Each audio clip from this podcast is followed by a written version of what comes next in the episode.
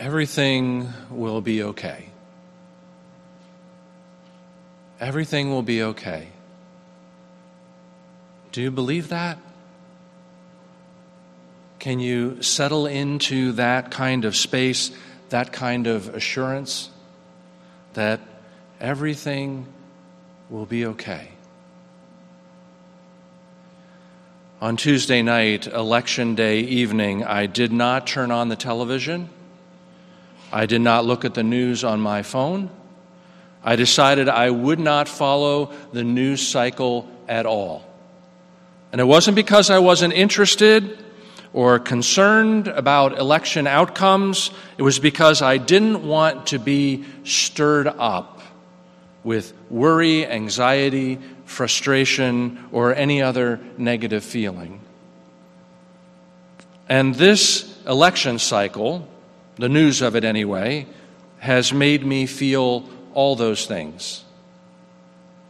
So I kept radio silence, so to speak, and I went to bed. On Wednesday morning, I returned to the news. Some of that news was good from my perspective, some of it not so good. But I realized that the main takeaway for me was simply this yes, I had done my part, I had voted, but beyond that, there was nothing I could do. I can't change the world, heaven or earth. It is going to be what it is going to be, and somehow, some way, it will have to be okay. And I will have to be okay with that. And I don't mean by that that I don't care about how things turn out or in which direction things change. It's just that every once in a while, I have to be reminded that aside from doing my little part to make things better, to keep my own integrity, even and especially if that means challenging the status quo, that life is going to unfold as life unfolds. I have to do my part, but I cannot control the universe. I cannot move, much less change heaven and earth. Things need to be made new, but I am not the one who makes them new. What happens in heaven and on earth is above my pay grade. I am one small person in this world. My heart is huge. My heart of concern, of ache, of hope is huge, but I am one small person, and my perspective, too, is the perspective of one small person.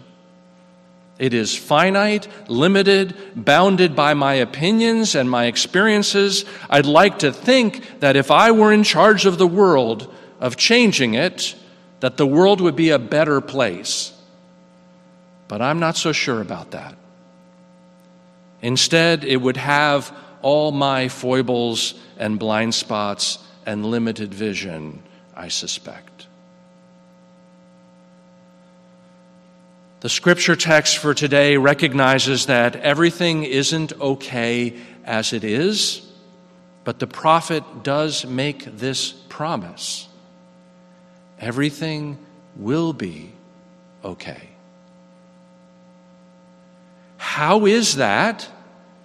How will everything be okay when we are so divided socially, politically? How will everything be okay when violence or threat of violence seems to be the, the tool of choice for so many? How will everything be okay when there is hunger everywhere we turn and pain and illness and loneliness?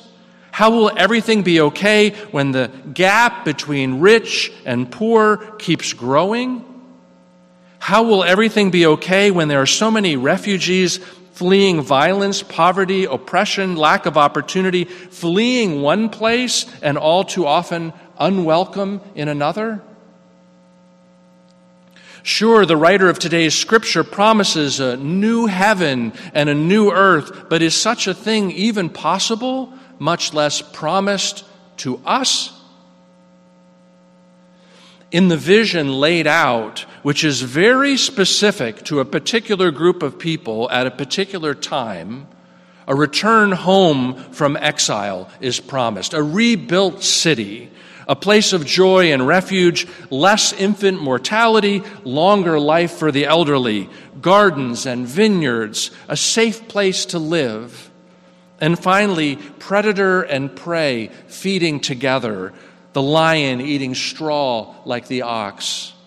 So, no more threat, no more danger. Possible? Probable? Well, it doesn't sound like the world we live in, does it? And yet, everything will be okay?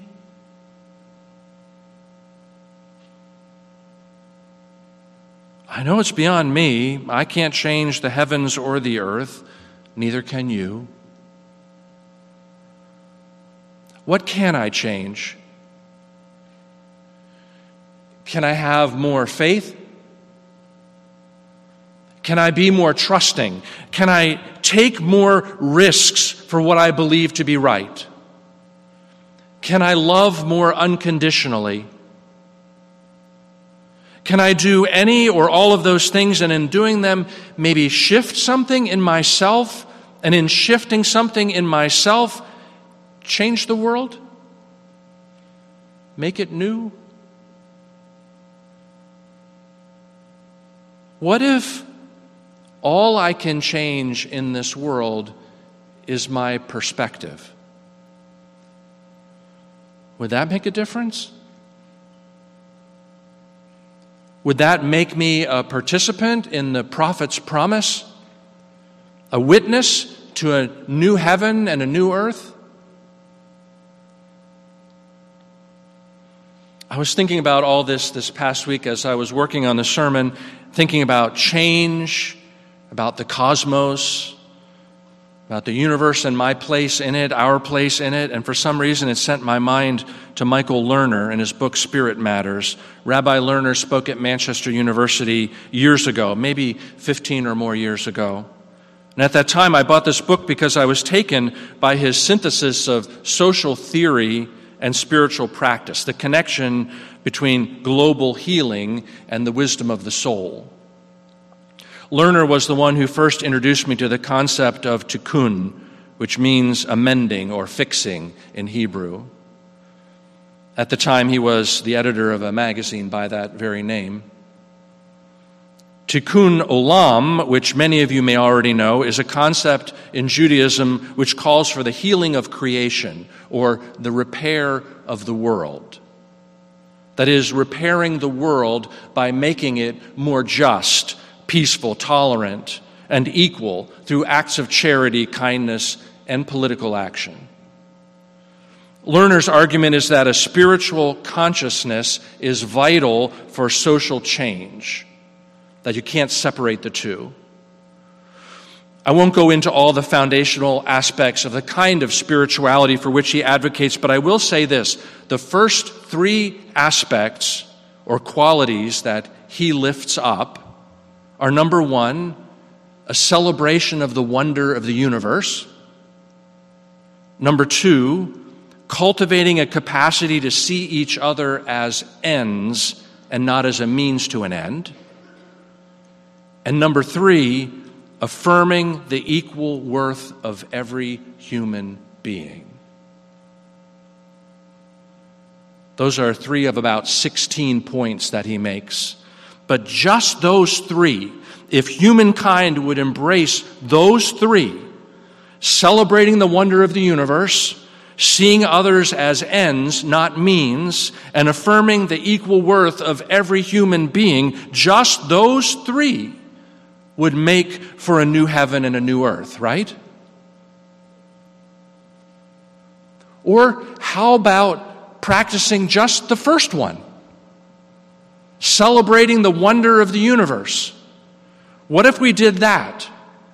Maybe starting just by looking up into the night sky.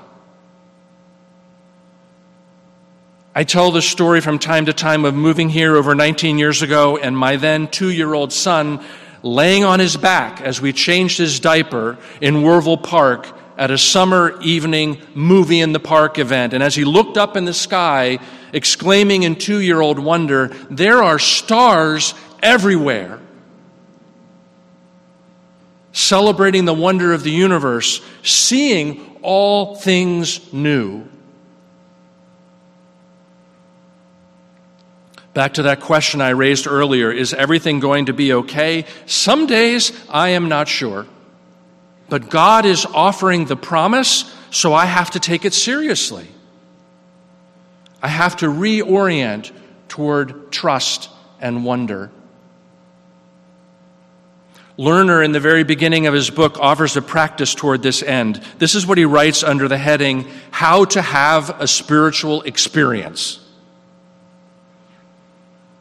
Get yourself to a place outside in nature, he writes, where you can see at least 20 stars in the night sky. Then close your eyes and breathe deep breaths. Focus your attention on your breath. Notice your thoughts as they race through your mind, but then refocus your attention on your breath. Tell yourself over and over, I am one part of the consciousness of the universe. I'm a manifestation of the unity of all being. Continue doing this for 15 minutes. Bring an alarm clock to go off in 15 minutes so you don't have to keep checking to see how much time has elapsed. Allow yourself to sink into the experience as you notice how your thoughts are rushing toward everything else other than your own breath and on this simple statement I am one part of the consciousness of the universe and so forth. When you catch your mind wandering, don't scold it. Instead, gently return your attention to your breath and to this one sentence, focusing on how you are a part of the consciousness of the universe. After 15 minutes of this focus, open your eyes. Imagine you can see yourself where, right where you are standing. Now imagine that you are going up in a slowly ascending balloon and yet able to look down on earth and see your physical body standing where it is. Notice yourself standing at a particular point on planet earth. See what that point is. For example, he continues, I would see myself standing in a courtyard in San Francisco, and the balloon, as it went up a little further, I noticed that I was standing very close to the Pacific Ocean. As the balloon went up further, I noticed that I was standing on the North American continent, and yet all the way down there on the side of the Pacific in Northern California in a backyard in San Francisco. There I am. Now, see yourself standing there wherever you are and notice that you are on a planet that has been slowly churning all day. First, toward the nearest we call star we call the sun, which is a million times bigger than planet Earth. Try seeing the sun as one million times the size of Earth and see where you are in relation to it. He continues, Notice that as you were living your very important life all day long, the planet was spinning, that it is also moving slowly around the sun. See where you are on this planet and become aware that you are sharing the planet with six billion other human beings who are also looking up into the heaven from time to time and noticing where they are. Become aware of how you and they must appear from way up high, a planet filled with six billion egos each one shouting, Notice me. I'm so important. I'm the one who really counts. Imagine that you can see all six billion people jumping around, yelling for attention, and you recognize how the human ego gets out of control and loses its sense of proportion. From the distance of many thousands of miles away, see yourself down there with the other six billion all exhausting themselves by frenetically pursuing their lives and imagining that they must absolutely accomplish their tasks quickly. Notice how many people are driven by this frenetic need, everyone calling out for attention. Now, notice that our sun is one of millions of stars in this galaxy, and that our galaxy is one of 50 billion galaxies? Notice where you are in the universe. Try to imagine yourself as one of the manifestations of the consciousness of the universe, as part of the totality of things, a momentary explosion of God energy. You. A momentary embodiment of the spiritual energy of the universe and a force for healing and transformation. You know that in somewhere between five and 85 years from now, you and everyone around you will all be in the ground. And a new generation will look up and see the marvel of the universe but this is now. And this is your moment to join with billions of other human and countless other life forms that are at some level of awareness noticing grandeur and joining in the universal song of thanksgiving at being alive and being able to see all this marvelous reality. So allow yourself to experience how incredible it is to be alive.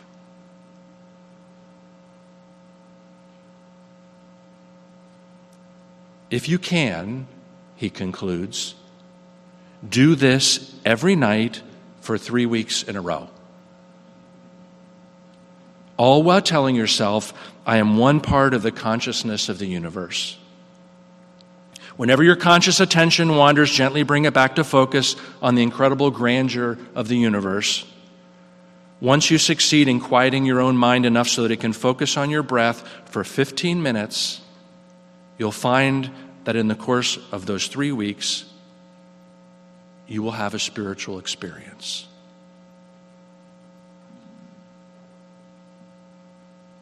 I know that was a very long quote. But there in the middle of it is an invitation to look to the heavens with wonder and to see them, if not as new, then in a new way. And an invitation to know our place in the universe. And out of knowing our place, not to be in despair, but to shine in gratitude. And an invitation to realize that the arc of change is longer than our lives. We are but a moment in time. And an invitation to see something much bigger and broader and deeper than our own needs, our own egos. And we, of course, call that bigger, broader, deeper force God.